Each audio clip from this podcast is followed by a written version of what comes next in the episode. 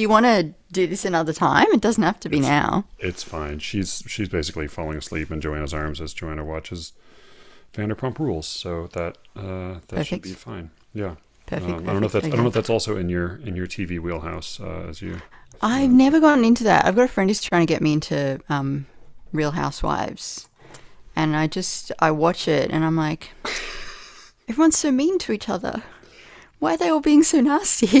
it's like that is the point of the show. Yeah, I wonder if it's an American because it is like among among connoisseurs of reality TV, Joanna included. Like that is truly the gold standard. Yeah, that's what everyone's trying to replicate. Yeah. Yeah, I don't know. Yeah, I don't, I don't know what what the. Uh, it may it may help to be American. Maybe there's something, as we said before, more, more cruel and careerist at our at our hearts uh, than than for y'all. Um, oh, you wanted to talk about Philip Larkin's dick briefly? Definitely not. No, thank you. It's, Okay. on, I really like. As soon as I sent you that, I was like, "Why the fuck did you send that to you?" Yeah, uh, I'll just say, uh, strangely affects my reading of his poems. Not at all. not at all.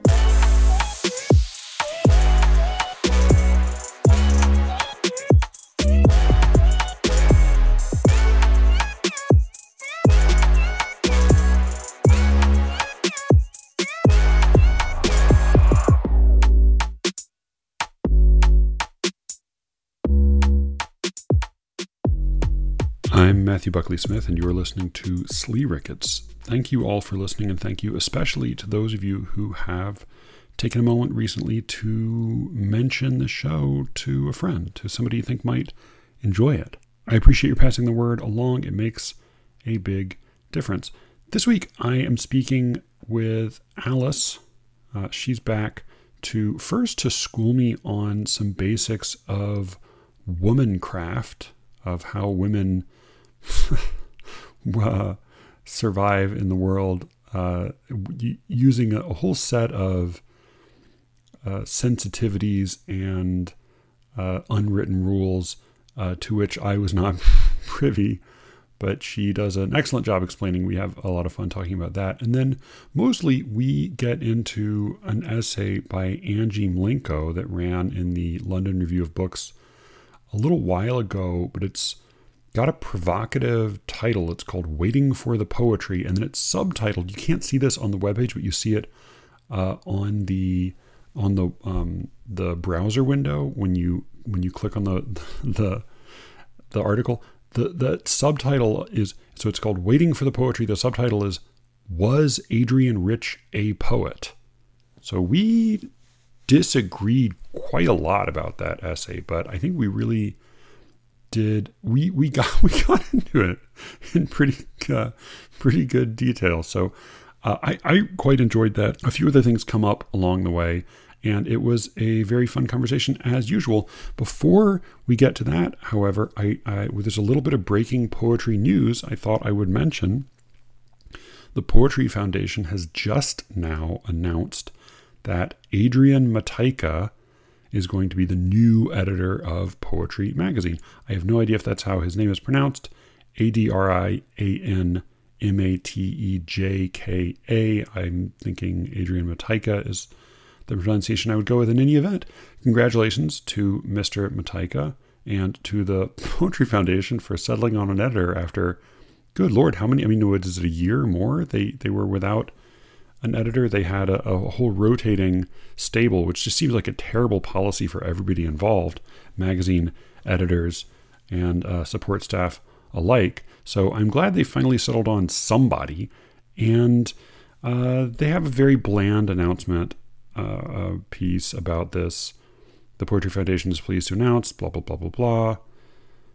Matejka is the first black editor to ever lead poetry. He was selected through national national search. We're thrilled to blah, blah, blah, blah, blah. As an accomplished poet, blah, blah, blah, blah, blah. It feels fitting that blah, blah, blah, blah, blah. Uh, Matejka himself has also some pretty boilerplate uh, uh, expressions of gratitude. He, he says, It will be my duty to work with the brilliant staff at the magazine and the Poetry Foundation to continue transforming the magazine into an engine for 21st century poetry. What could that possibly mean? Other than we plan to continue to publish poems submitted by people or solicited from people currently alive. Other than that, is there anything that could possibly mean? I'm committed to reimagining poetry, reimagining it, not only as a venue for poetics, not poetry, for poetics, but more importantly, as one that is in service of poets and treats writers as the gifts they are. I'm assuming this is just yeah, I go either ghost written by the staff of poetry or uh, just the most inoffensive jumble of you know not overtly incorrect poetry related statements he could put together it doesn't amount to anything, or at least I hope it doesn't amount to anything. I mean, because really all I hope he does is continue to publish a magazine that uh, that includes some new poetry and maybe some new criticism. Here's my big wish for Matejka, though.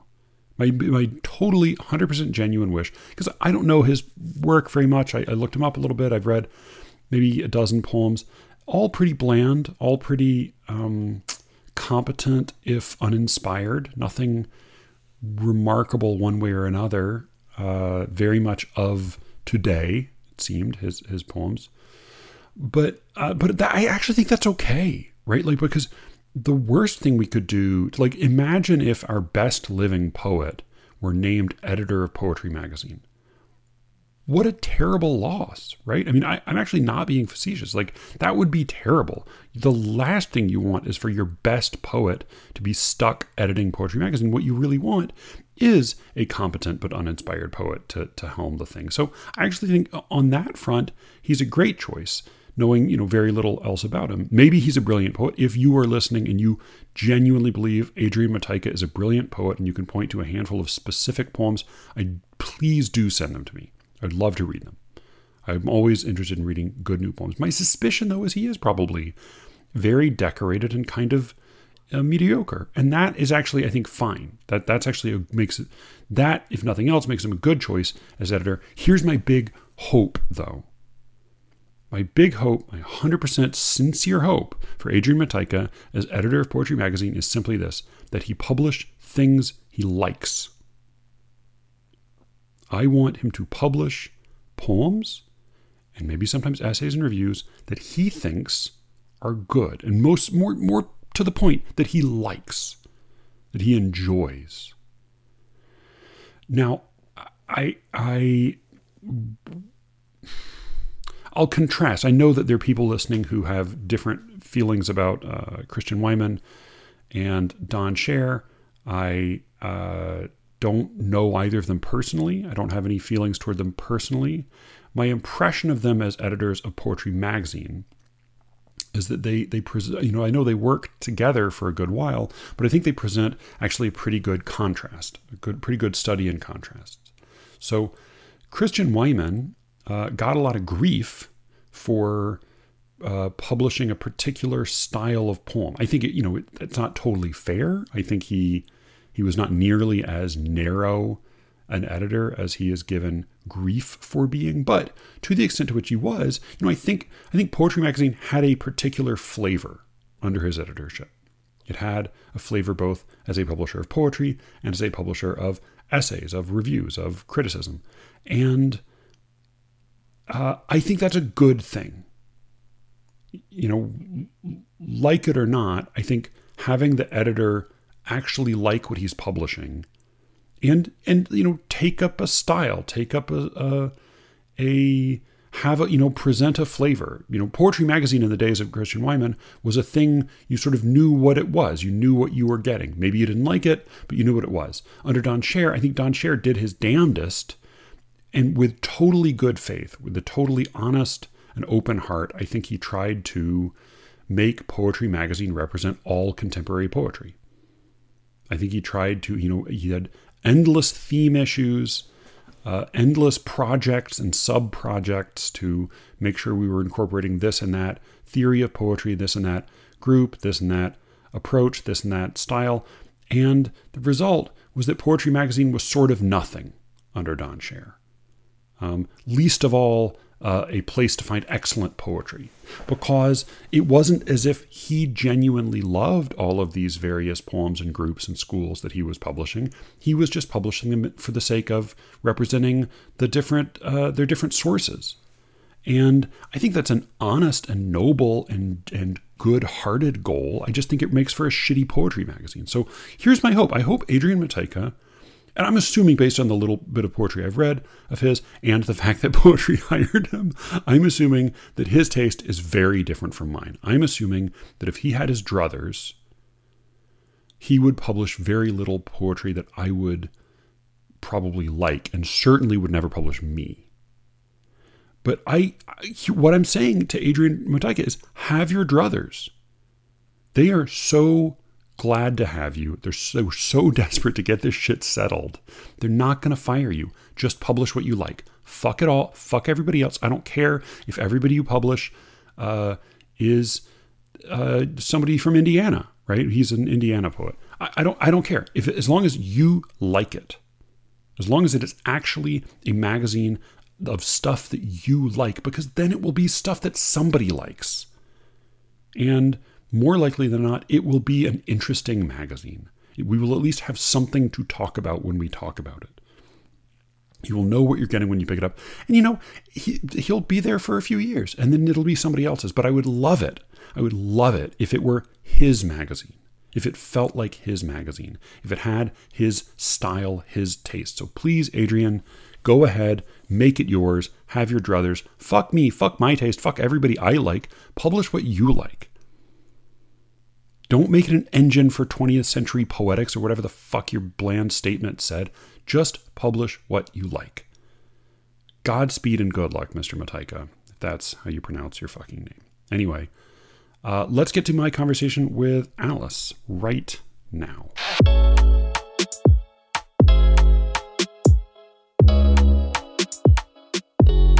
Did. I had a. Uh, I didn't want to get you because I, I suspected this one would get you in trouble, so I didn't want to do that. But I ended up having a long, long conversation with Brian about uh, your last interview, or not. I don't know if it was your. Can't remember if it was your last interview. Your interview with the Cordite editor.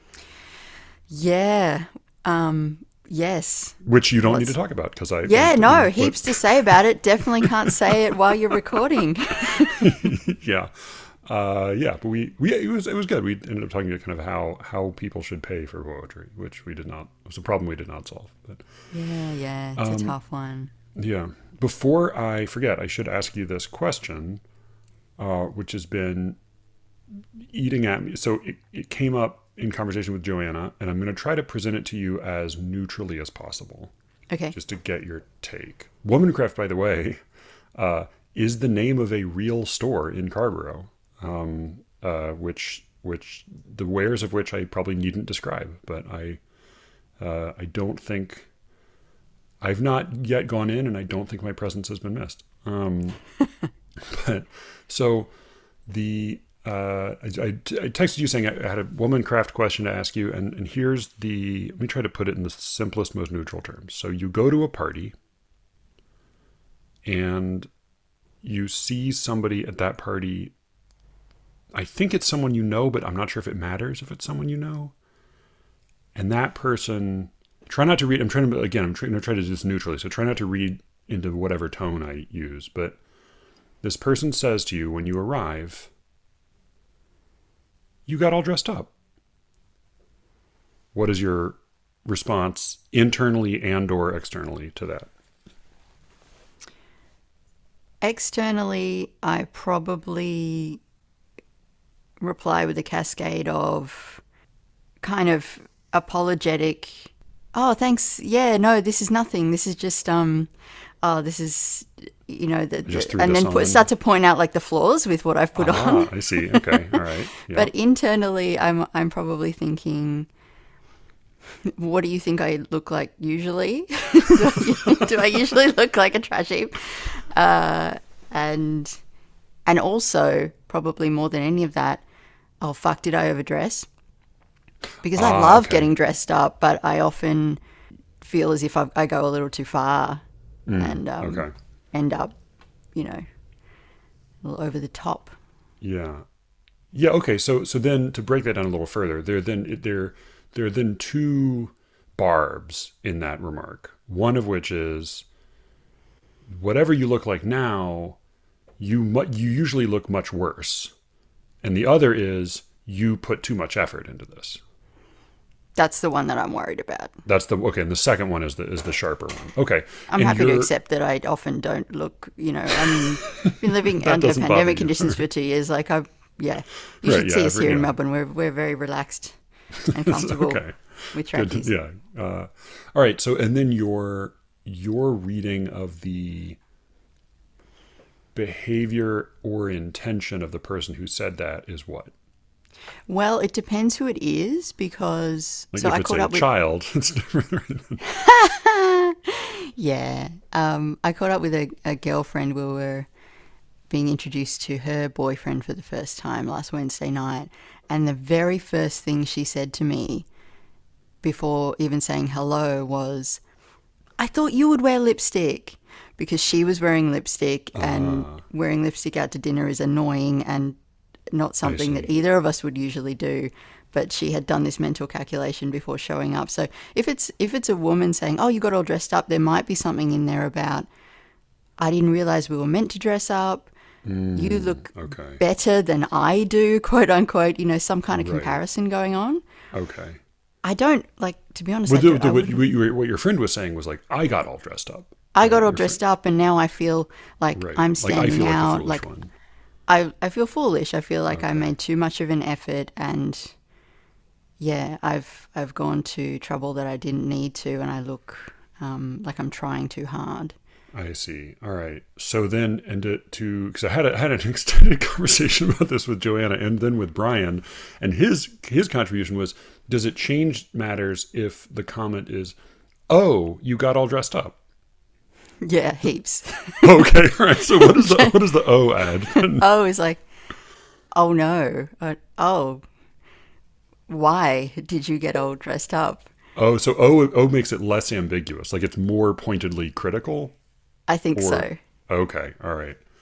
Because because it Joanne and I were watching a, a, a television show and a and a, a woman showed up at a party and another woman turned to her and said, "Oh, you got all dressed up," and my response internally was that that is a compliment. And Joanna's response, in turn, you know, vocally was "fuck that bitch." Like that's hard. Like yeah, what a horrible no, thing to thousand say. percent with you, Joanna. Fuck that bitch. Okay. All right. Uh, yeah. And this is, and to clarify again, this is very different than saying what I read it as equivalent to, which is uh, you clean up nicely,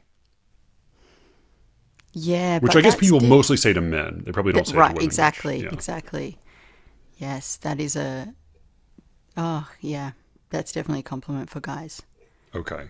yeah All right. Which Joanna attributes to that's understatement rather than you got all dressed up is overstatement. And so that's yeah okay.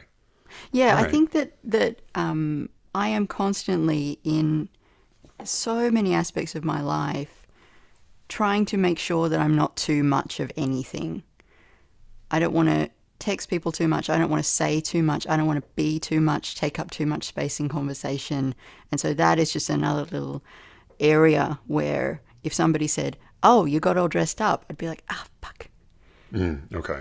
Yeah. That would that would be that would tell you that you had miscalculated. i'd miscalculated once again Okay. alice allen has gone overboard All right. Okay. And and just to uh, so that it, it does um, not to suggest that, that men never think about this. I did. I had a conversation about this with Ryan at the reading I gave recently, where I, in the in the lobby of the hotel before I, I went up to get my things to read, I I turned to him and I said tie, and he said no. And and I didn't wear a tie, and that was the right call.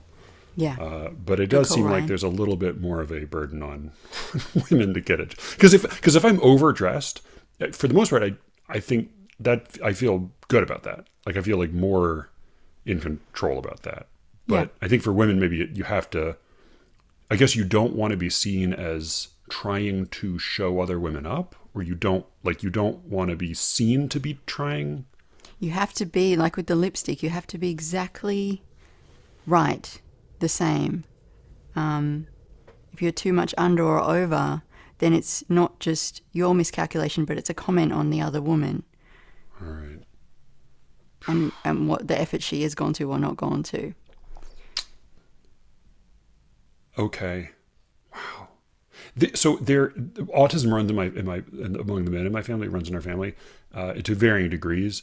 But I did hear once uh, that one hypothesis about autism is that it is a form of extreme cognitive maleness. Um, which I don't. Again, I don't know how much of that is socialized or whatever, but it does seem like in the in the kind of like these conversations between men and women about the sort of things women have to be keyed into, there is often a feeling of like it, it reminds me of the way I have felt when I have felt confused by like facial expressions or vo- vo- like tone of voice or that kind of stuff. Like it's it is uh or or or or uh, or totally um left out in the cold by the the now thankfully uh, on the wane um, uh, socio-political slogan "Read the room," which always felt like, "Hey, come on, what about us? How the fuck are we supposed to read the room? We've never been able to read the room." Uh, Right, right, right. All right, so uh, Joanna was right. I understand nothing, but um, so speaking of uh, dressing up as a woman in the world, Hmm. uh, I sent you this strange article. yes, you Um, yeah. did. Was there? I forget. Was there another thing we were, we were supposed to talk about other than this, or this was the main thing? I think. Oh, I did. I just wanted to briefly respond to Oh, please, yeah, yeah. the the section in your wonderful conversation with Brian about that Atlantic article. It's your friends who break your heart. So happy to hear you talk about that article because I absolutely loved it. I thought it was so on the money. Um, but there was one bit where you said we- you were talking about envy, envy between friends, creative envy Yeah, yeah. and you were saying the envy that you feel about other poets' work, work that you wish you had written, versus, say, um, a grant or a position on a board is like the difference you feel between seeing a, a beautiful woman with someone else to seeing your ex with someone else. Yeah. And you said, "Oh, Alice is going to yell at me about that." Yeah, yeah. That was the part of the conversation that I agreed with most. Oh, yeah. Good. All right. Yeah, Good. yeah, yeah. I know exactly what you mean, and I didn't. It, that sort of. I think you talked about it in terms of. It feels as if I've been poisoned. Right. That feeling of encountering work that you is exactly what you are going for, but they did it and you didn't. Yep. I feel Yeah, that yeah, yeah. so much. It's like a bodily response, and it does feel akin to. What? Why? Why the fuck is she with him? Right. Yeah, yeah, yeah, yeah. Yeah. and, and less less like a possessive like she should be with me more sort of i read what you were saying as i wish i could still be with her Right. Yeah. It's Or that it's, it is it is more um it is tied to a like a personal judgment. yeah Right. It's not just a matter of like fate or misfortune or whatever. It's it's like this I personally fell short in this particular exactly regard. exactly i think that's the key thing about envy i sort of tried to talk a little bit about this on my podcast as well just Hmm. in terms of like to, for it to really sting for it to be real envy there has to be the sense that you could have done that you know i could i could have written that if i'd tried harder if i'd spent more time if i had prioritized it more you can't really envy you know paradise lost Yeah. Yeah, I mean right. I mean I do envy the work of some dead writers, but it is yeah, it's the the grander the work, the harder it is to envy. Like I, yeah, hmm. there's there've been like parts of me that that envy the like certain moments in history where it seemed like there was a different opportunity for art. But yeah, I think no, I think that that seems right. I did. I actually. Um, I'm glad you reminded me because in a recent episode you talked about po- poetic significance and insignificance, and uh, I the only my only frustration was I wanted you to figure the shit out. I wanted you to tell me what would so so then what? So then what do we do? Uh, but there's no solution, unfortunately. But you did. You brought up Weldon Kees, and um, and I just wanted to put in a brief word. I wanted to put in a brief note that I actually love Weldon Kees' poems. oh great Um, that he, I knew he had disappeared in a funny way, but I also knew like a bunch of other people had done that, like Ambrose Bierce disappeared. There actually, there's like a weird, there's a weird tradition of writers disappearing to Mexico, because Ambrose Bierce supposedly disappeared to Mexico, and Hart Crane disappeared, I think, on a way on the way to Mexico. He jumped off the ship. And there was some story about Lovecraft doing that, but I don't think that ended up being true. Huh, I didn't But know that. yeah, Kees wrote some wonderful. There's also this sort of sub tradition where Kees wrote uh, two or three poems about a figure named Robinson, Yeah. and the Robinson poems, to to my reckoning, seem to be a very subtle uh, hat tip to E.A. Robinson, um, who also wrote about these sort of quotidian failures and these kind of ordinary men uh, um, alienated from the world. And then, uh, and then Simon Armitage actually has a wonderful poem called Robinson's Resignation. That is a it's a letter of resignation. It's a great letter of resignation poem, and it's um, and it seems to be a response to the Robinson poems. But um, uh, if you don't mind, I may just quickly read his just the just the simple the first one, Robinson. Please. Um, I think I think it's the first one he wrote. It was just called Robinson. Uh, because I think he's a pretty good poet. He has some. He has. I think his best known poem is the the, the poem for my daughter, sonnet for my daughter, and the, the joke is that he doesn't have a daughter, which is like not that great a joke. I don't love that poem, but I think that's the best known one. But this is called Robinson. It's by Weldon Kees. The dog stops barking after Robinson has gone. His act is over. The world is a gray world, not without violence, and he kicks under the grand piano. The nightmare chase well underway. The mirror from Mexico, stuck to the wall, reflects nothing at all. The glass is black. Robinson alone provides the image Robinsonian, which is all of the room. Walls, curtains, shelves, bed, the tinted photograph of Robinson's first wife, rugs, vases, panatellas, and a humidor. They would fill the room if Robinson came in. The pages in the books are blank. The books that Robinson has read. That is his favorite chair, or where the chair would be if Robinson were here. All day the phone rings. It could be Robinson calling. It never rings when he is here. Outside, white buildings yellow in the sun. Outside, the birds circle continuously, where trees are actual and take no holiday. It feels a little bit like, um, I think it's probably also it's nodding to Robinson Crusoe, but I, I read that, so I don't know what to say about it. it I mean, I think it, it, it feels a little bit like one of those poems that you sort of start as a joke, and you kind of you're doing it in this like smirky way, and then it just takes on just a little more aura than you thought it would. Mm, Mm, yeah, I think I'd read that one before. It's it's really beautiful. I love how he's constantly undercutting himself, canceling things out.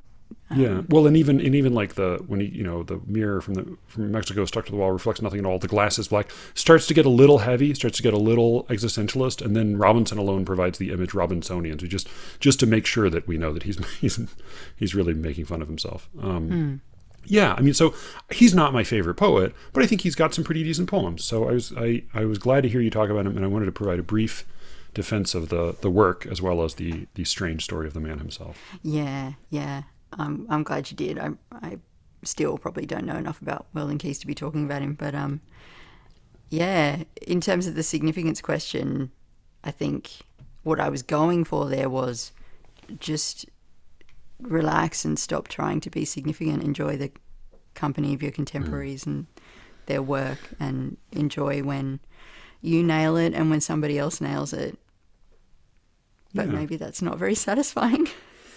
Totally unsatisfying. Uh, totally not satisfying.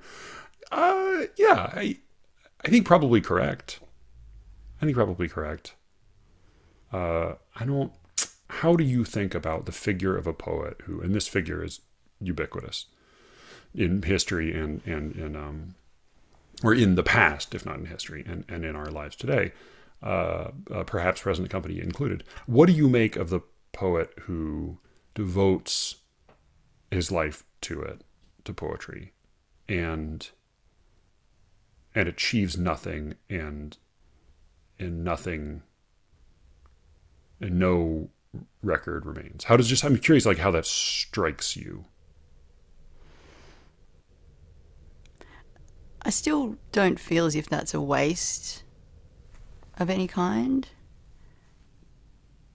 Because to me, the important thing is that you can't know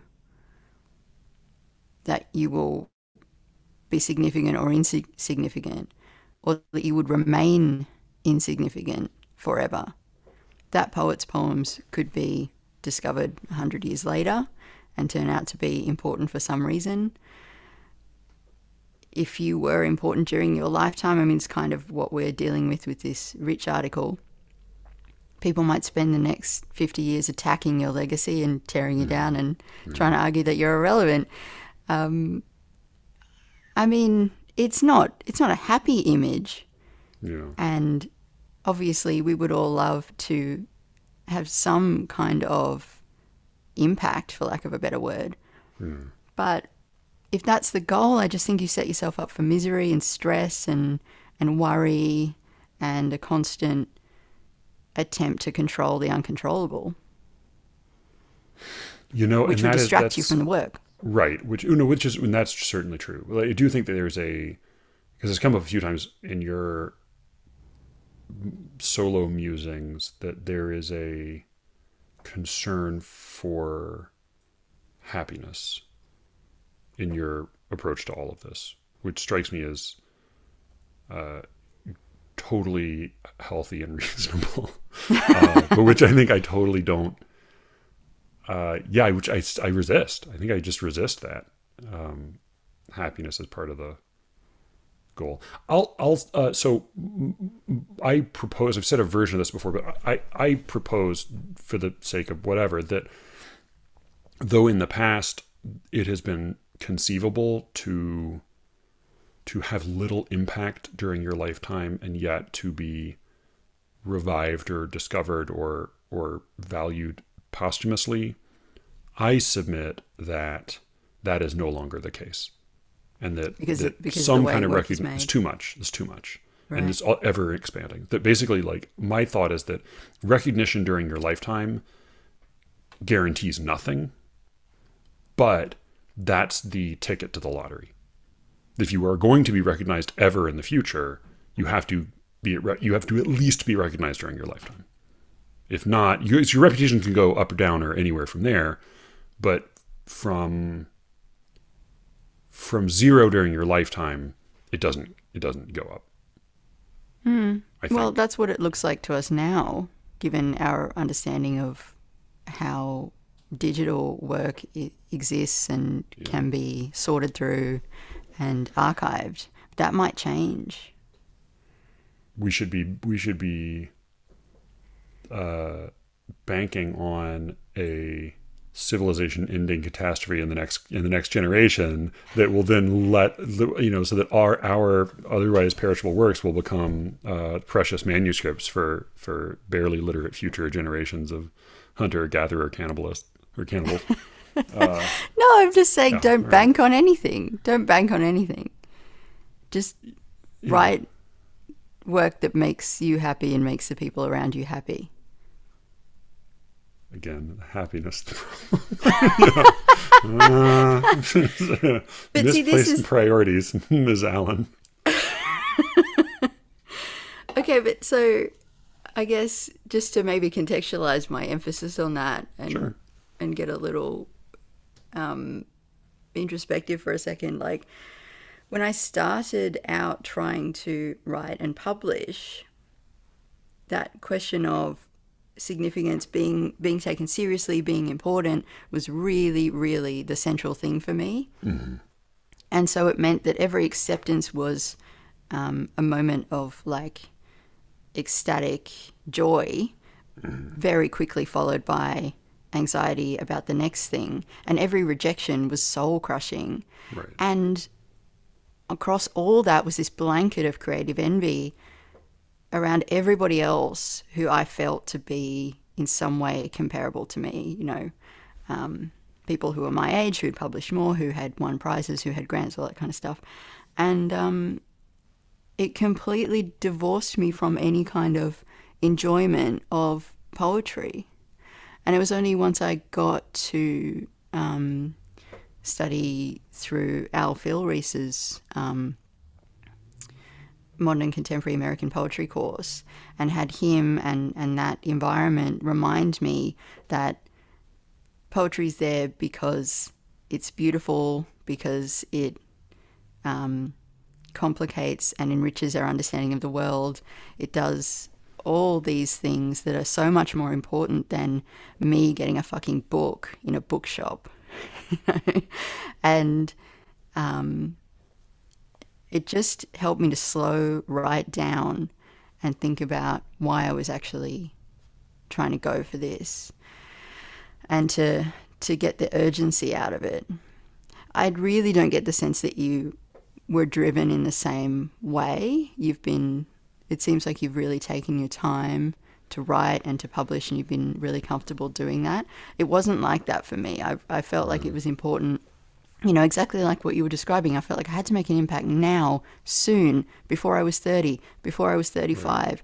I have to do this because otherwise, you know, time's running out. And um, it, it certainly sounds dramatic to put it this way, but it, it took a mental toll. You know?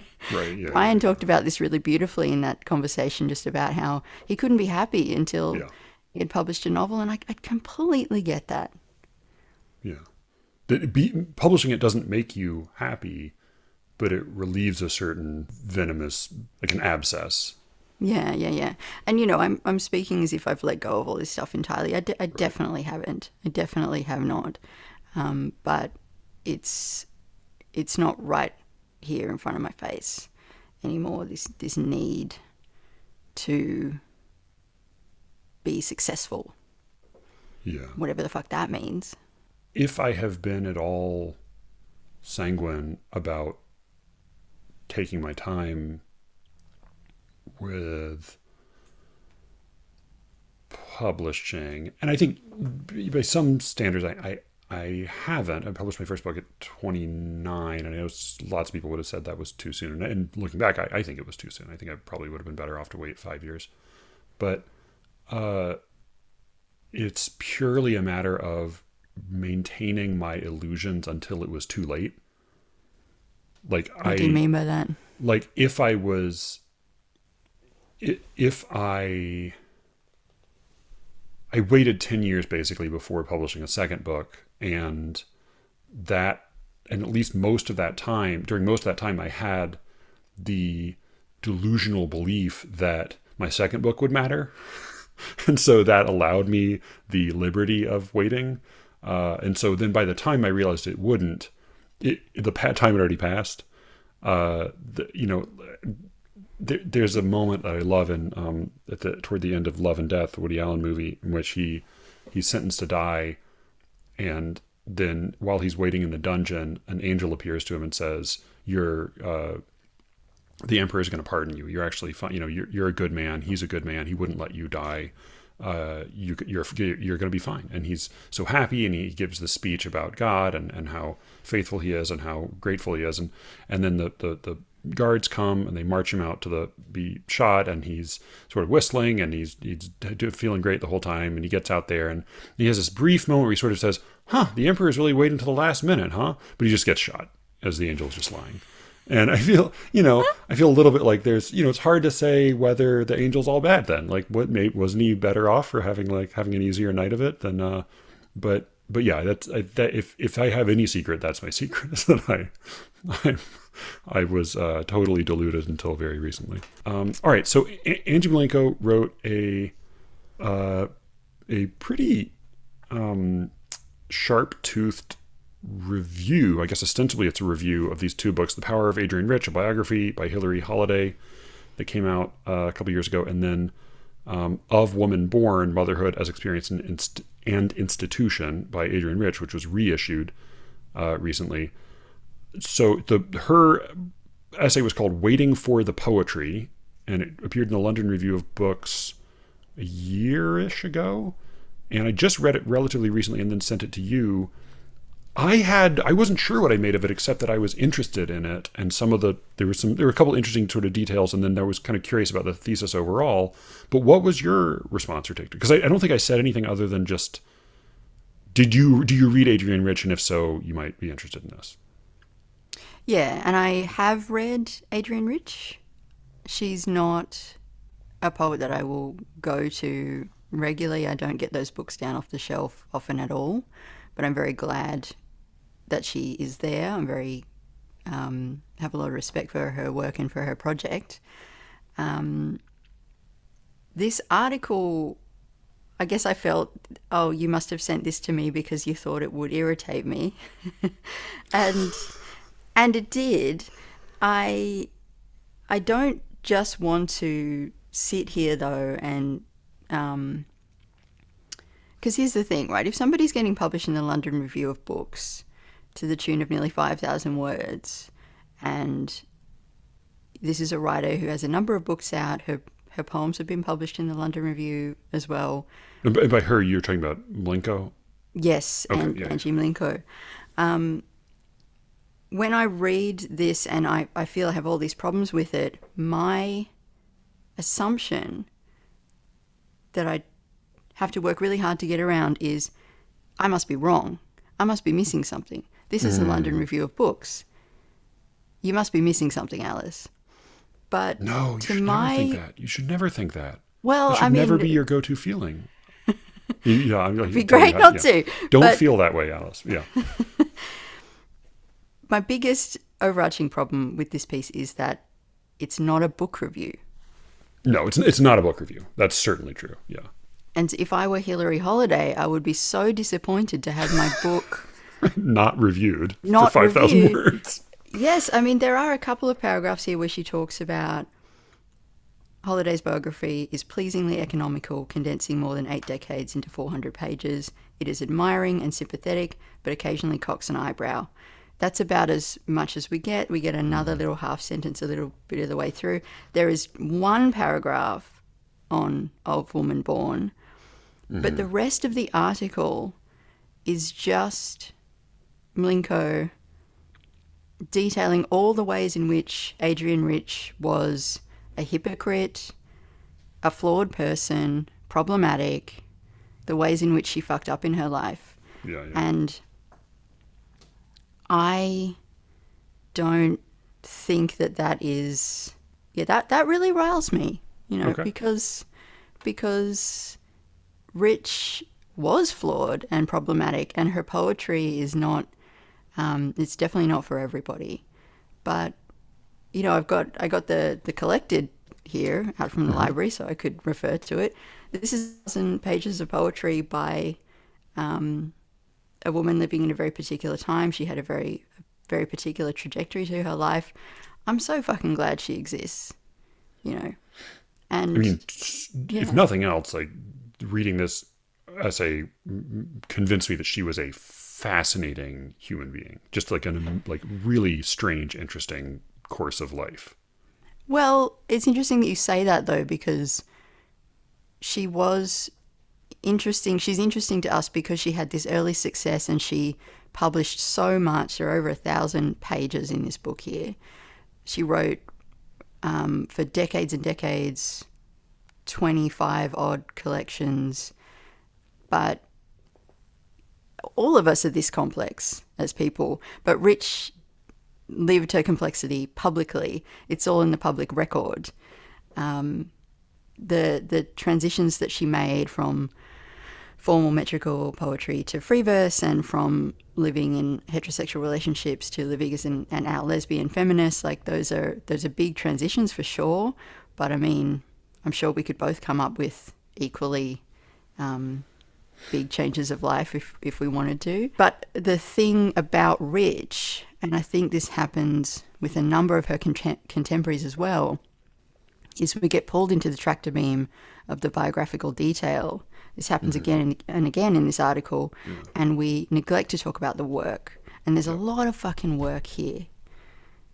And even even Mlinko's um, poems that she pulls out and talks about, I went back and looked at the the full text of the poems, and she's even made some like really interesting and I think a little bit. Um, she's elided quite a bit in the choices that she'd made of of like the lines that she's pulled out. Sure, sure, sure. So she seems to have an agenda, I guess, is what what I'm saying. And I just wonder at that because why why why would we want to attack Rich? Like Well, what is what? Is, so how do you? What do you think is Mlinko's agenda? Like, like what are her choices, overt and and and you know, covert or hidden or concealed? What do they suggest to you that she's trying to do? I I think she was given this um these books as, as an assignment and didn't really want the assignment. There's there's one line here which I think is um, the article she really wants to write, which is she's talking about these. The the framing of the article already gets me offside because she starts by saying Adrienne Rich's poems speak so strongly to the current zeitgeist. Why do we keep going there? Why do we keep making this argument around, oh, this poet's relevant? You know, it happened in that Ashbery piece that we talked about.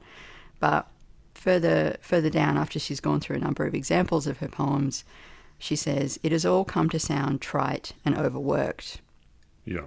And I think that might be the piece that she really wants to write. And that would be a more interesting piece to read about how the language looks in 2022. I mean, she only died 10 years ago, so Yeah, yeah, yeah. it kind of. Can't, but some of these poems, yeah, they read really, really differently. Um, Yeah. but instead, we just get just paragraphs and paragraphs of essentially gossip, which I don't know if it is. Uh, it's not tied back to the biography either. Right. So I didn't even know if it was in the book or if it was just stuff that she knew that she was like, I'm going to write an article about Rich. Yeah, I mean, I- I'll I read the gossip, and boy, there's a lot of it. I mean, I mean, it's it's. Uh, I didn't know that she slept with Robert Lowell. Um, I didn't know that either. yeah, she also said when he died that she felt nothing. Uh, she was she was apparently pretty. She was a a, a pretty shouty uh, person to be in a relationship with. Um, her her husband Arnold Rich, um, not Arnold Rich, Arnold uh, Con, something Conrad, Alfred Conrad, Co- Alfred Conrad, Cohen? yeah. Conrad, Conrad. It was her second husband, Yep. or her I can't remember. Um, uh, shot himself in a meadow where they'd had a bad picnic, uh, and yeah, it seems like she she was in a lot of physical pain because of rheumatoid arthritis, and and could take out her anger on her friends and family a lot. She was not a good returner of favors. She was, to- I mean, totally in, in uh, self entitled when it came to like being celebrated and being in the in the in the poetry world elite, which she was from an extremely early age. Uh, I read all of that though as not as a suggestion that like she was particularly bad or or illegitimate. I read it as like uh, in a way like sort of a refreshing uh, um, reminder that she was a brilliant asshole in the model of like Lowell and uh, Right. Berryman and so many I mean and Plath and Hughes like so so many of these writers that we do admire for their work but were also just I mean behaved horribly and in part because they were spoiled by their success Uh, Yeah, and, she was very and- much in, in that same mode Yes, and I'm definitely not saying we shouldn't talk about these details, these ways in which she wasn't a perfect person because we need to somehow protect her or that she couldn't stand it. I mean, she could absolutely stand it. All this stuff happened very publicly. But I feel that with Rich, and we do this with, do this with Plath and Sexton, as well, probably do it with Lowell quite a bit, we just get pulled in by these bio- biographical details and we we don't talk about the work. The thing about Rich's work though is that it is a lot of the time it's confusing. It's deliberately unpretty, and um, it is you know deliberately political. yeah And I think that that makes it. Uh, you know, and there's just a lot of it. So, so yeah, she's she's a tough one to take on from that angle. It's much easier to go into. Oh, her husband shot himself, and she Oh, used yeah, to yeah, yeah, get yeah. praise from all these guys, and then she decided she was a lesbian. Yeah. So I, I, I, I agree with you in that I think that there is a there is a maybe more interesting thesis that remains sort of under the surface throughout this piece. She says, uh, Mlinko says, her essays employ an argot that contemporary opinion pieces might have cribbed from.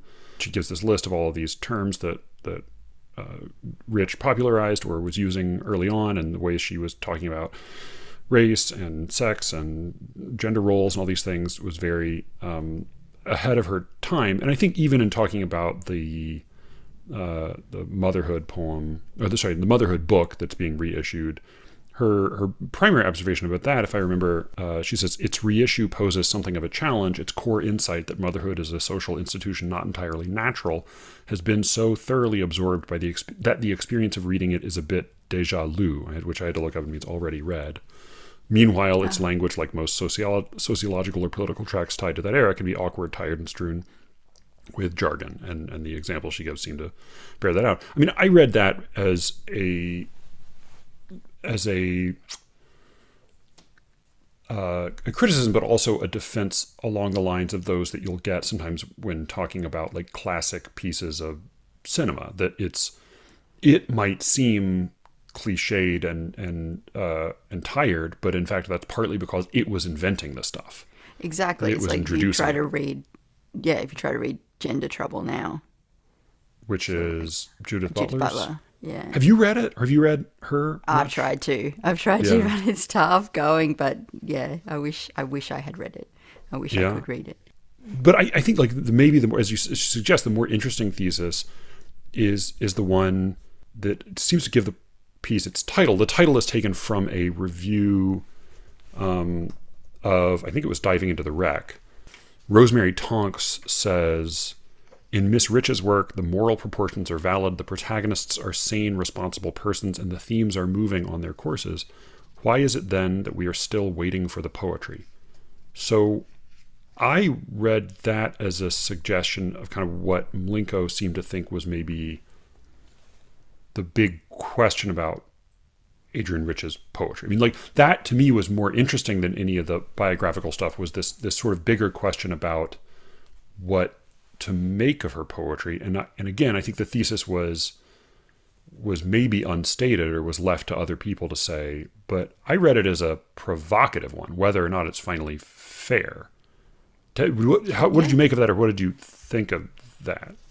Well, on the on the Rosemary Tonks review line, why is it then we're still waiting for the poetry? I'm not sure that it follows that if you have sane protagonists and valid moral proportions, that doesn't equal that like you're going to get a good poem. like I don't think you can have crazy people and have a great Oh, poem sure, as well. sure, yeah. Um, so that was just sort of weird to me. I- yeah, I think that's it's a strange syllogism that she seems to be Yeah. building there. Yeah, but no, Yeah, I, I think that the. I mean the, the the suggestion, which which I do think has to do with her biography, is that this was a a a skilled, gifted, pedigreed, very you know knowledgeable reader and writer who made very deliberate choices about how to live in many cases in line with a, a kind of a larger political program or a sense of moral i mean she seems to be someone who whether she succeeded or not tried to change her life in order to make it more consistent with her beliefs. Sometimes in a way that could be maybe hypocritical or uh, seemed a little bit uncharitable she she refused to write letters to people for the guggenheim uh, after having received it twice, because after receiving it twice, she then decided it was immoral, which is, you know, again, sucks a little bit. Uh, but I think, like, you know, she, what is true is that she does seem to be making these choices. I mean, in some cases, I don't want to step even a toe into the whole sexuality question, but like it's interesting to think about like what you know, like how deliberately she was making some of these choices versus versus like what she was discovering about herself and, and whatever else. And, and God only knows. I, I certainly don't don't know. But the the Mlinko's suggestion t- to my ears seems to be that maybe one of the choices she made was to devote whatever attention, whatever recognition her poetry might have, to devote all of that to advancing moral and political causes, maybe sometimes at the expense of the poetry.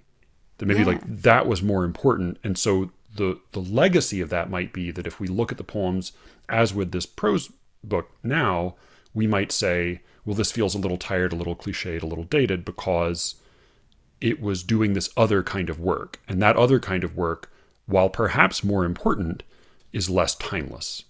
well, sadly, Uh, yeah, pretty much every cause that she was writing about is is not, you know, is still is a problem now. I do think though that at least some of her some of the the means she chose, right? I think like if you if poetry is the weapon you choose to advance your political agenda, then the means of that like the then the details of that those choices are going to be pretty dated. Like Yeah, these you're these choosing to that are- capitalize certain words and not capitalize others. You're choosing to be authentic in a certain way or not to uh, not to appropriate this or that. And like those choices are going to get tired pretty quickly, right? Yeah, like they're, she was not really she was not like reappropriating funds, right? She was she was changing diction for the sake of uh, an ideal, which again, you know, maybe the right thing to do. Sorry, go ahead. Yeah, no, uh, just to sort of add that she, these poems are really weighed down by their politics, and it, it does make them sound like she's hectoring you sometimes. But she's always in there. She's and the argument that Linko seems to want to make in parts is that she's a bystander, but Rich is always implicating herself in in what she's writing about. Like, let me see if I can make this point better by talking about one of the examples here. Um, in the article, she quotes this poem. She talks about Rich's fixation on secondhand suffering and there's a poem that she quotes called Merced, I think that's how you how you pronounce it. And the bit that Mlinko qu- quotes says, "I find myself in tears. I think of Norman Morrison, the Buddhist of Saigon, the black teacher last week who put himself to death to awaken guilt in hearts too numb to get the message in a world masculinity made." But if you and and that does sound like somebody sort of that sounds like hand wringing for sure Yeah.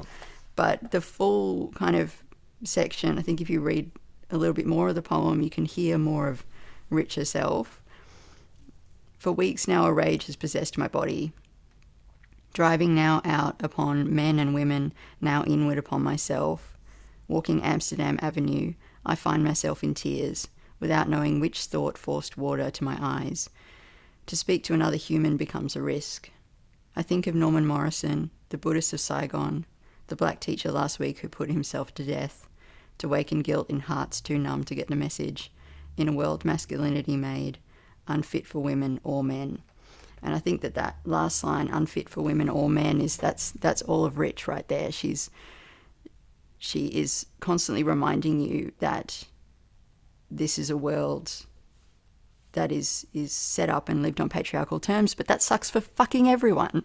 Yeah. That sucks for everybody. she is she's not um she's not standing back sort of trying to get you to agree with her. She's just acknowledging that like this is this is a bad situation. Yeah, no, I mean, I, I think that's fair, and I think the the framing it with the the the lines that precede that little section, as you did and as, as Rich did, makes it much more of a human lyric sort of meditation rather than just a an abstract political statement. Um, Yeah. I mean, I guess all I'm trying to say here is like this is a very complicated person who who wrote a lot of work. A lot of it's really flawed. Um, let's maybe talk about the work as much as we can and the life, the the salacious details of the life as little as we need to. Um, I don't know. Yeah, I mean, I, I think the the work is a thing worth talking about, and Yeah. and is the thing that's maybe most enduringly worth talking about. I maybe, you know, like reading uh, reading poets in their youth, or reading like Humboldt's Gift, which is, which is fiction, but which is very closely based on Bellow's relationship with um, uh, Delmore Schwartz. I, I I find that not just titillating but sort of comforting like i i take i find company in the accounts of poets sometimes behaving badly or sometimes sort of you know fumbling through their lives. And i don't think that has made me think less of the work of any of those writers. And i don't think it i mean if anything this like here's here's the, the the honest truth is that if this had been a nothing but a review of a, an Adrienne Rich book on the importance of motherhood, definitely would not have read it. Like I definitely would not have read it, had any interest in it. If it had been, you know, like maybe slightly more interest if it had just been a review of like her collected poems. But I, you know, I have not read her a great deal, and I've read, I'll say, I've read three poems of hers that I thought really touched home as poems. Um, and no, they were not Aunt Jennifer's Tigers. Uh, uh, I think um, uh, an anniversary, uh, which is a very short poem. Um, uh, Power, which is about Marie Curie, and which is, though it is, it, it, it is, and it sounds sort of political. I think what makes it effective is that it's really very personal. And then uh, I think that my favorite of her poems is Living in Sin, which I think is just a wonderful, sad, little weird love poem, like sideways love poem. So I think she was certainly capable of writing poems. I think like this is as a as a as a piece of writing about poetry and about the lives of poets. This got my attention. It made me think about Rich in a way I haven't, you know, really in in a long time. She, I've never been a big fan of hers, but this made me think about her, and it made me think again about this question of what like I in a way I felt this as a vindication of the work itself, not necessarily in the case of Rich, partly because like I don't care that much about Adrienne Rich, but this is like if if this were a poet I cared more about, I might have read this whole essay differently. But because she's a poet I already felt sort of distant from, I read this more as a almost like a cautionary tale or a hypothetical, talking about like, let's talk about poet X and let's just imagine a parable wherein poet X devotes her life to doing the right thing. And at a certain point, what that costs her is her poetry. And I read this Yeah. in a way as sort of like Mlinko saying, hey, whatever else matters, and certainly politics matters, and certainly social justice matters, poetry also matters. And sometimes the goodness of the person doesn't the goodness or badness of the person uh, is doesn't help us judge the goodness or badness of the poetry itself. And that that's sort of how, how, a lot of how, what I read this is this is saying. But again, it was you're right. The whole thing was the whole essay sort of is something other than what it says it is, which makes it sort of hard to read at times. The other angle on all this that I realized when I watched an interview with Angie Mlinko, because I really didn't want to sit around here criticizing her work kind of without having She's, some she's idea going to come on the show so too. So. Oh, fuck. No, no, no, no! Don't worry, don't worry, don't worry. Sorry, Angie. Yeah, don't worry. Uh, I, I'm just a know nothing she, from no, she she also doesn't. me. She's she's she plays she plays hardball. So she's like she's not. You, I don't think either of us is going to offend her. Oh well, now I feel really awful. But um, No, don't. but but the the thing that really struck me watching this um, interview that Angie did with someone from London, and kudos to Angie for getting through what felt to me like a really really tough hour and a half because the interviewee Oh, was that the guy with the, was the Buddhist center guy? yeah it was rough. Oh God, I barely started watching that. I just had to stop. I felt like it was really rough for her, but maybe she maybe she was fine. But um, what she said in that was that she started out writing as a free verse poet and moved into formal poetry, and Richard did the opposite. And so that would have been an interesting framing, maybe for. Yeah. I, I mean, I'd love to know how she sees that move um, because that is the thing that is constantly brought up about Rich as well. You know, these forms allowed me to handle material that I couldn't otherwise touch, like asbestos gloves or however the quote goes. Um, I'd love to to hear her thoughts on that, but um, Oh, I, I didn't. I'm I just didn't going to go that. crawl I'm- into a hole now. no, th- no. Thank you for listening to that interview. I, I started, and as I said, it was the guy interviewing her was so bad I couldn't, I couldn't bear to. Keep, but I'm so glad you listened to it because I'm totally going to ask her about that. I did not know that about. I mean, I knew she wrote formal poetry. Now I did not know that she that had been Yeah. her her progression. Can I just finish off this conversation Please, with please. Um, a story? I think this is an this is an instructive story about Rich that is full of biographical detail, but also I think tells us a lot about her work as as a poet. So Mm-hmm. if we're going to go gossip, then Yeah, yeah, yeah. maybe this is useful. So this is in um, another review of the collected by Dan Chiasson. One rainy day in the spring of 1960, the San Francisco poet Robert Duncan arrived at my door. Adrienne Rich wrote in her essay. Duncan was a demonic bard with a Homeric attitude, who often wore a black cape and a broad-rimmed hat. Rich made him tea while trying to comfort her sick son, who moved between the high chair and her lap. Duncan, whom Rich cautiously admired, began speaking almost as soon as he entered the house and never ceased.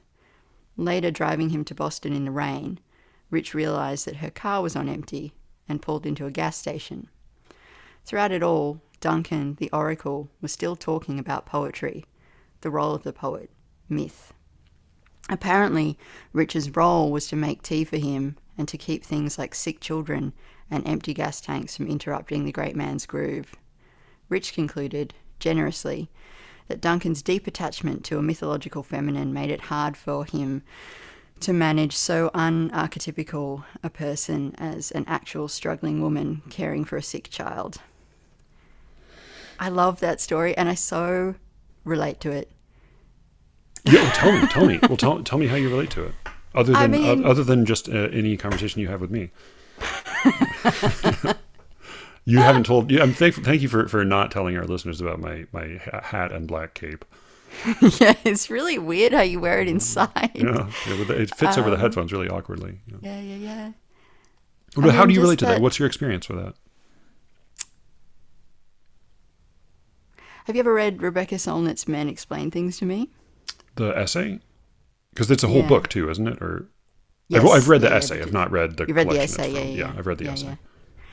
Yeah, I mean, I think the way that I position myself in my own like poet poetic community is that of a beginner, you know, a non-expert, an autodidact, and so when I go to have conversations, often with people who I love the way that Dan puts it here, cautiously admire. I've had those conversations, and I've had them for the podcast, so they're they're on tape, and you can you can hear me being very quiet and letting people just talk, letting men just talk and talk and talk and talk and talk. And it is, I feel, for me, almost impossible to break in and interrupt sometimes. And I've sat there editing myself and editing these conversations and being like, Alice, you have to say something. He's been going for 20 minutes. You can see it on the on the time. you know? Yeah. Oh yeah. Yeah. Yeah. on the You fucking timeline. And it's like, you can't just sit there like this. But it, you know, it's it's like in that George Green poem that I, I quoted at the end of the last episode, like, guys, just get on a roll. Mm-hmm.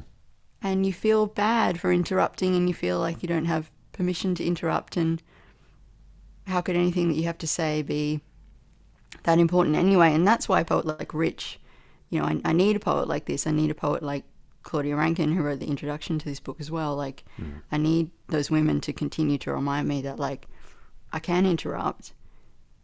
Even if I completely doubt what I have to say, I should still say it. Um, and yeah, maybe maybe I can come up with something worthwhile. Maybe I can't, but I should still I should still open my mouth. Yeah. Oh, you know. Yeah.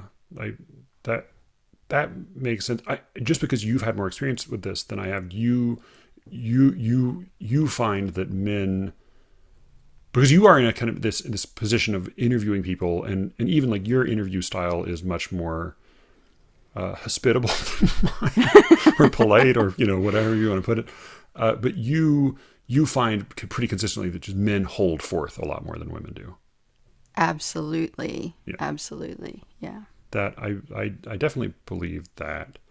Uh, I also suspect that while everything Rich said about Robert Duncan, and I couldn't totally tell in the passage you were reading when Rich's quotations Yeah, left sorry, off that and was when a bit messy Chiasson's with all the well, no, yeah. which is fine, and, and you know, uh, but uh, she says that he couldn't make room for the sort of the messiness of an actual woman having to do actual daily tasks, taking care of children and filling gas tanks and making tea and that sort of thing.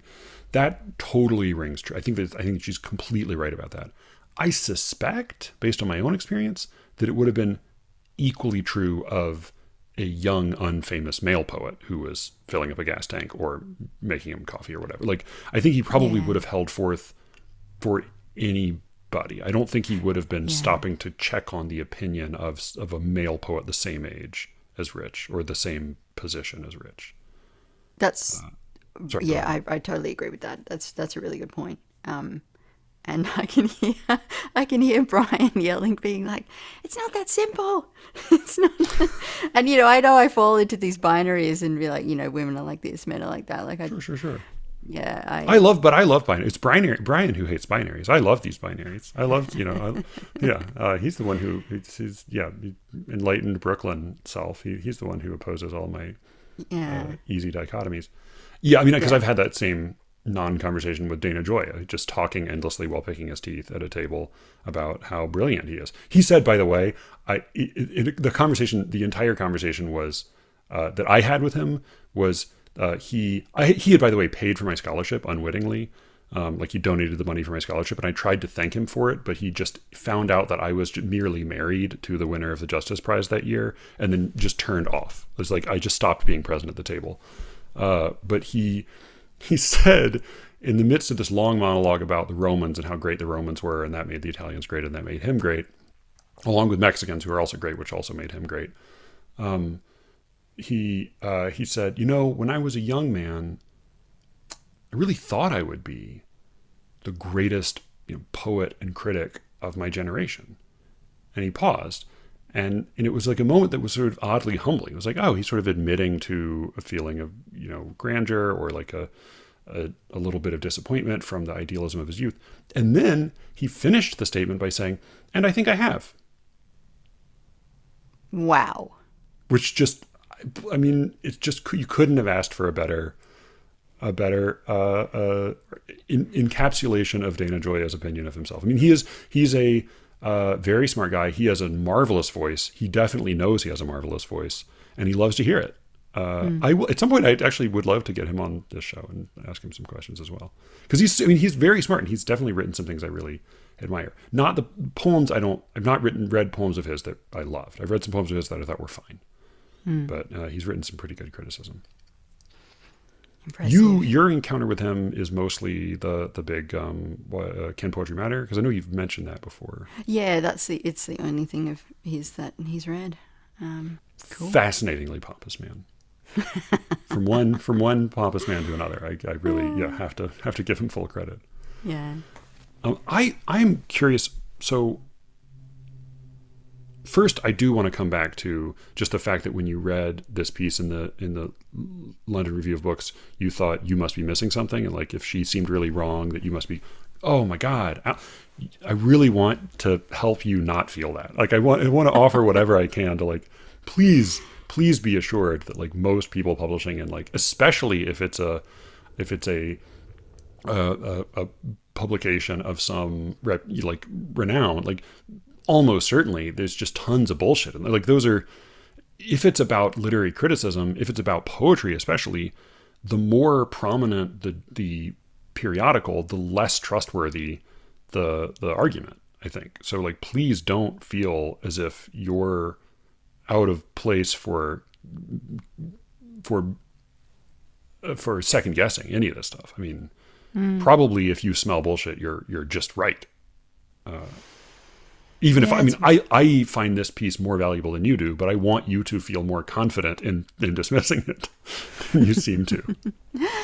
Well, there were, there were like specific reasons for that, and then my general sense of imposter syndrome, which is I've talked about so much, I'm boring myself. But um, uh, you know, I I guess I wanted to give Angie Mlinko as much of the benefit of the doubt as I could because it's kind of like, well, if she's writing this, if she's putting this together, there must be a reason.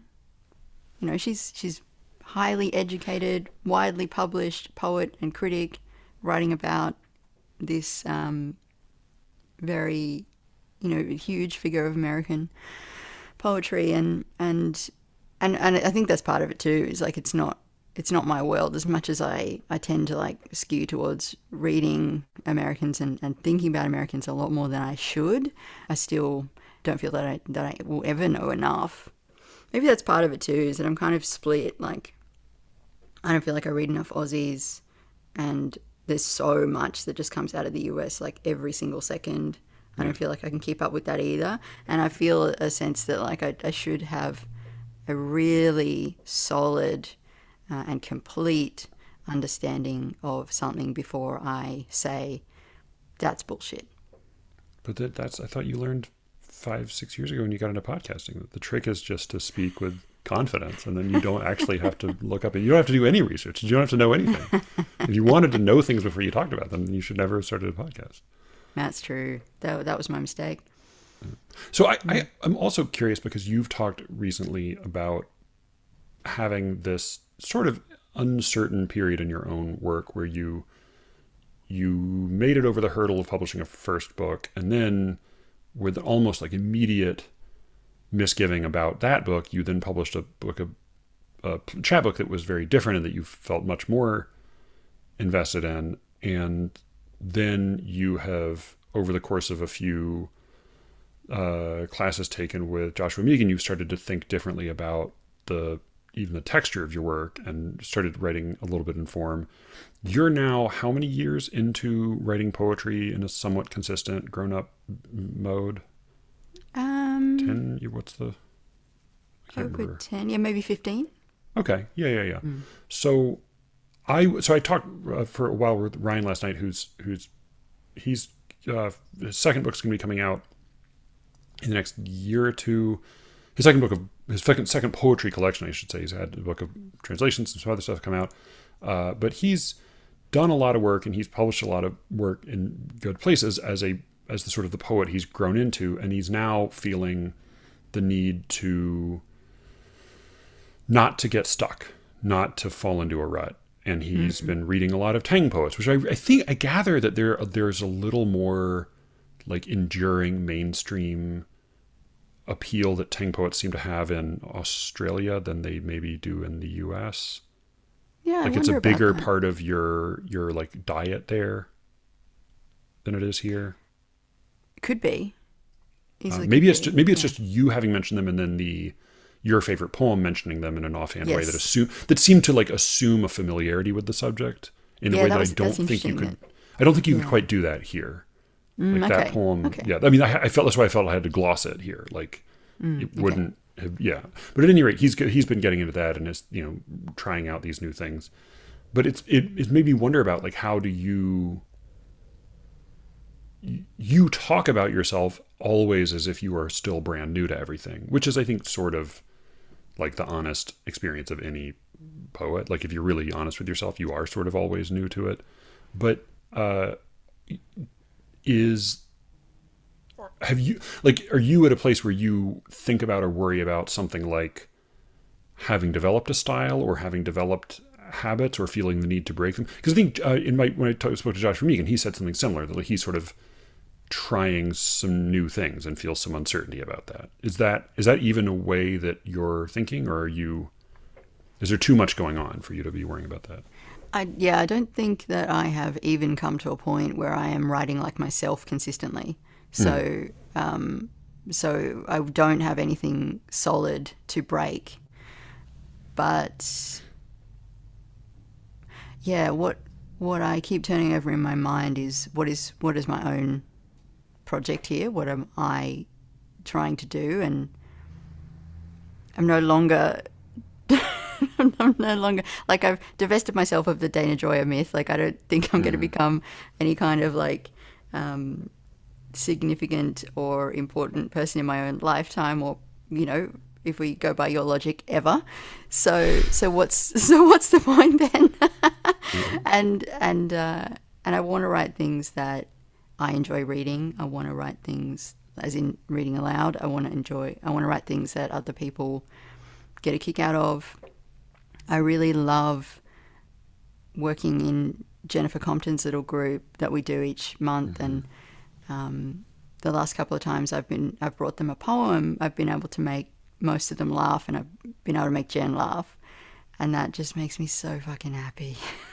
just like yeah it's just so it's such a pleasure and to be able to do that at a reading that's that's good too not that like humor's the main goal because god help me if it is but yeah i'd like i'd like to be honest and i'd like to write things that other people like and that's kind of about as far as i want to take it in terms of goals because anything beyond that immediately makes me miserable In the uh, the lecture, Cameron and I talked about Geoffrey Hill rails against what he calls the cult of sincerity, and I I picked up on a similar suspicion. It seemed from you about sort of overly sincere or sentimental poems.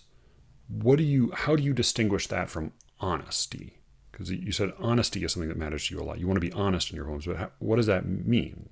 Yeah, no, I mean honest in terms of I want to show the rough edges of of myself and the things I'm writing about. I want to I want to be more photographic than painterly.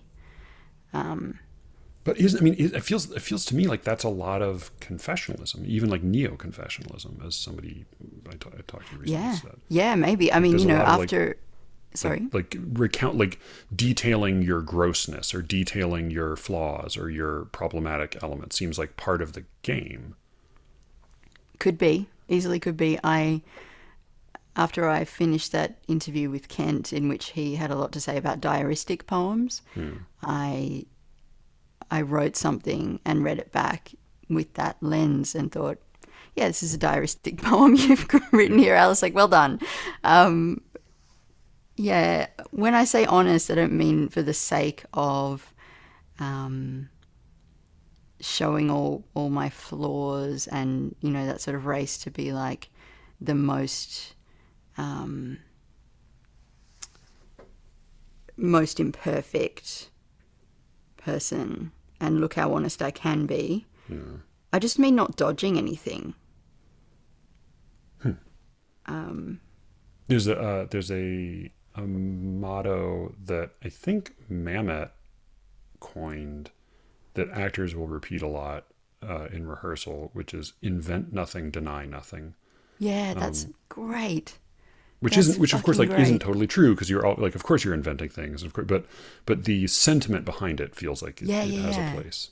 if you can keep that as your goal, like the one time I, I did a little acting course here, that was, that was what they tried to teach us to do. It was like know the lines so so well that you can, you can say them with, I want to say like a real emotion. That's not what they were trying to teach teach us to do, but This, Yeah. is, this is a poetry reading class. No, this is just like an acting class, like a Oh, oh, oh, acting. Oh, yeah, yeah, yeah, yeah, Yeah. yeah. yeah. I love that. Invent nothing, deny nothing. Right. Which is hard to, I mean, which is also just, that's uh, hard to do, even if you just, just being in a room with a bunch of other people all saying lines that somebody else wrote, it ends up being Yeah. fucking hard to do. but yeah, I guess if I'm going to deny nothing, I'm also um, I'm also going to include the fact that I'm trying. I'm I'm trying to get you to feel something. Um, Yeah. yeah, I don't know. I, I guess I haven't really thought about this enough to to have a Yeah. fully formed like conclusion on it. But Yeah, and I think question. like like Austin said in our first conversation that like it seems like a worthy goal is is if you could put it negatively, you might say uh, no false notes. yeah, Like people people feel something, they hear what you're saying, and they don't think like, eh, I don't know about that. That seems a little phony. They don't if they don't think that if they if they instead feel recognition or they feel the ring of truth, then you've done your job. Whether or not you've told people about your weird birthmark. Um, that's great. Ah, it's so late there. I feel like I'm keeping you way too long. Yeah, I'm going to go in a second. I do want to Yeah. ask you, just because I it was another conversation I had with Ryan walking around our old neighborhood in Baltimore. He, we talked about this problem of like there are certain types of advice that can be really important when you're when you are older, developed as a poet, but can be kind of deadly when you're when you're beginning. And and one of these has to do with writing like one of the things that happens with very like beginning poets with poets early on is they write poems that feel like they are sort of anybody's poem like they're just sort of mm-hmm. like cribbed from the pages of whatever source they're looking at at the moment and they feel like yeah this is this could be like like if all you think you need to do is replicate what you see other people have done then like okay fine you did that but who cares? But then later on there's a sense that you do kind of look for the work that sort of belongs to everybody that could be that like it doesn't it, it becomes more indelible than your own name uh, and and this is this problem of I think the, the the the unhappy middle ground we have in the states, at least, is an obsession with one's own voice, finding one's voice, but then also later on being being sort of anchored by one's voice. Uh, is that is that something y'all even talk about there? Hmm. Finding your voice. By the way, uh, Kent, what's his name? The editor. Uh, I read some of his poems. Fucking garbage. Terrible. Terrible. So I wouldn't trust anything he says about your poems. I certainly wouldn't trust any, any statements he makes generally about poetry. But as I said, I hope he continues to publish your work, and uh, I don't want to get you in trouble, so you don't need to comment. But but do you how, do you all talk about having a voice over there, or finding your finding your voice, which is the weirdest way we talk about it? Yeah, we we talk about that for sure. That's definitely something that comes up in, um, yeah, writing workshops or sending drafts back and forth. Um, yeah, definitely that's a familiar concept to us. I wonder if there's there's another angle on it that we have. Um, I Maybe wonder y'all about don't worry. Sorry, I was going to go. Go ahead. I, yeah, I guess I just wonder about the layer of like exploiting your own experience Hmm. that can go on top of that. Yeah, is that is that something you see more in American poems, like the, the confessionalist impulse?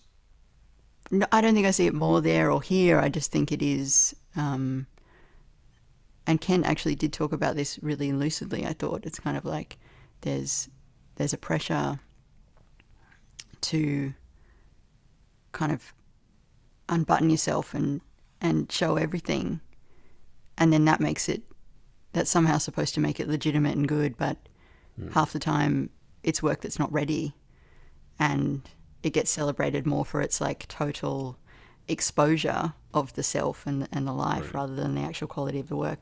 I, I thought that was a great point that he made.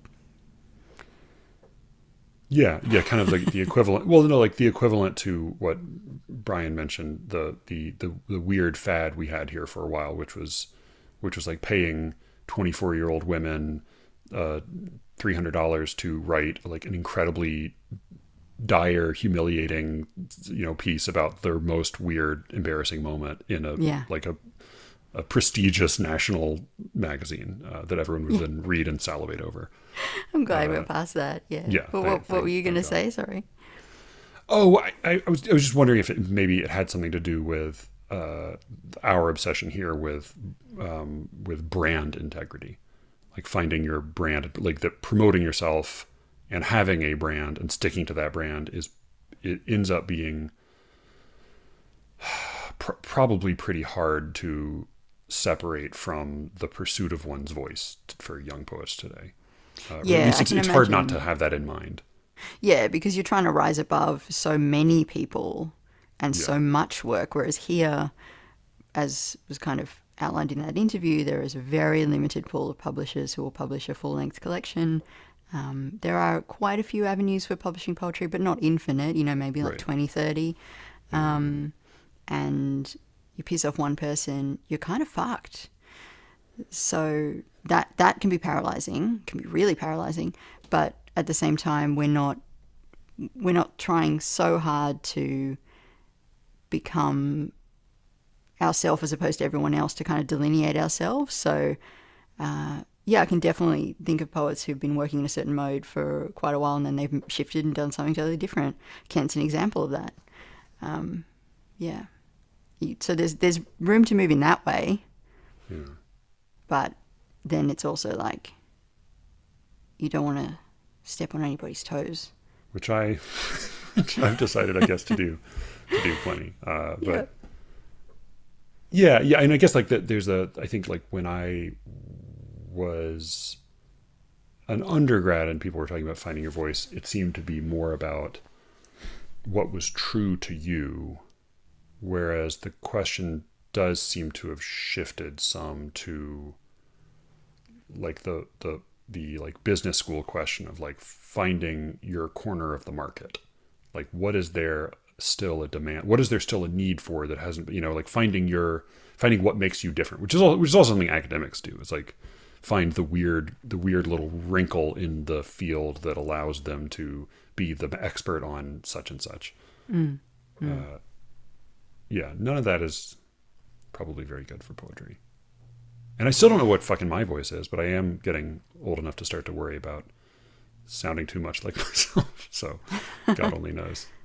Uh, yeah. Yeah. All right. Any uh, final thoughts on Mlinko or? Uh, Uh, just um, um, now terrified and feel very uh, sheepish and just no, no, no! Don't, don't feel don't feel sheepish. Don't feel sheepish. She, I don't think she's. I think she's she's got pretty thick skin. She's she's written a lot of uh, essays that have angered a lot. She uh, she once um, famously called Elizabeth Bishop's poetry safer than Ambien. Um, That's an she's- amazing call. yeah, she is not. Wow. Uh, she seems pretty fearless. I'm not. I'm not, wow, I'm not worried Okay, all right. Well, I'll- I'll put it. I'll just let go, let God there. Um, I, I just have one final thing, which is like probably not even usable, but just can I please just recommend a show to Joanna Oh yeah, yeah, yeah. if she hasn't watched it already? Bad Vegan. Bad vegan. Is this Bad Vegan. documentary? Is this It's a documentary series on Netflix. all right? It's so good. I really want her to watch it. I think she'll right. like it. I She has want- a she she has she's been flirting with veganism for a few years. Ah, that well, she might be even more interested. But it's just, I mean, because she like Tinder, Tinder swindler. Yeah. Um, yeah. God, I'm fucking up my words a lot today, man. I'm so sorry. It's gonna be No. hell to edit. Um, yeah. Uh, I think she'll like. She'll Bad like it because it's one. Of, it's like a grift. It's a grift doco, but it's like the purest essence of you know. You just get yeah that you that you just you just had a grift daco, which you like there is an Australian style of abbreviation that is really it's like it's like it's like two parts prison, three parts preschool. like it's just like I can't quite figure out where where the balance is. Yeah, popped up to Brazil the weekend. No, we wouldn't even call it the weekend. The Avo. Um, you know, it's just I don't even know how to orient. But yeah, Joanna will definitely be saying a grift daco in the future. I, I I really hope she likes it. It's just oh, fucking transcendent. Anyway, thank you. Yeah, yeah. Um, uh, thank I you. You tell you tell your your man that uh, that I got I got smoked by a nine year old girl last night on, Oh, on yes. chess.com. Just, Okay.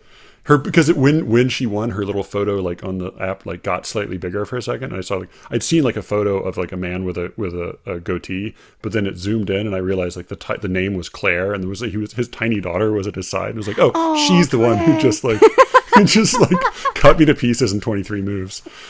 well well done, Claire. Well done, Claire. Good work.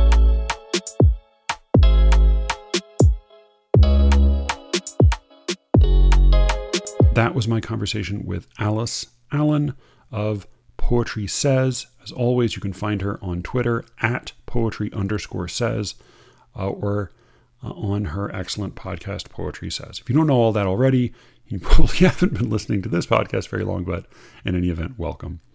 You can reach me at sleerickets at gmail.com or on Twitter at sleerickets, where somebody will be manning that particular helm and uh, responding sassily to whatever it is that's on your mind. Because you have bothered to listen all the way to the end of this episode and not uh, gone ahead and said mark as played as soon as you got past the end of the interview, uh, I have a treat for you. Um, instead of uh, the the usual sign off, I'm going to end this episode with a brief preview of a thing that I've been fiddling with and working on for a little while. Um, a a this is a sample of a secret episode about which more later. But for now, here is something short and stupid. I hope you enjoy.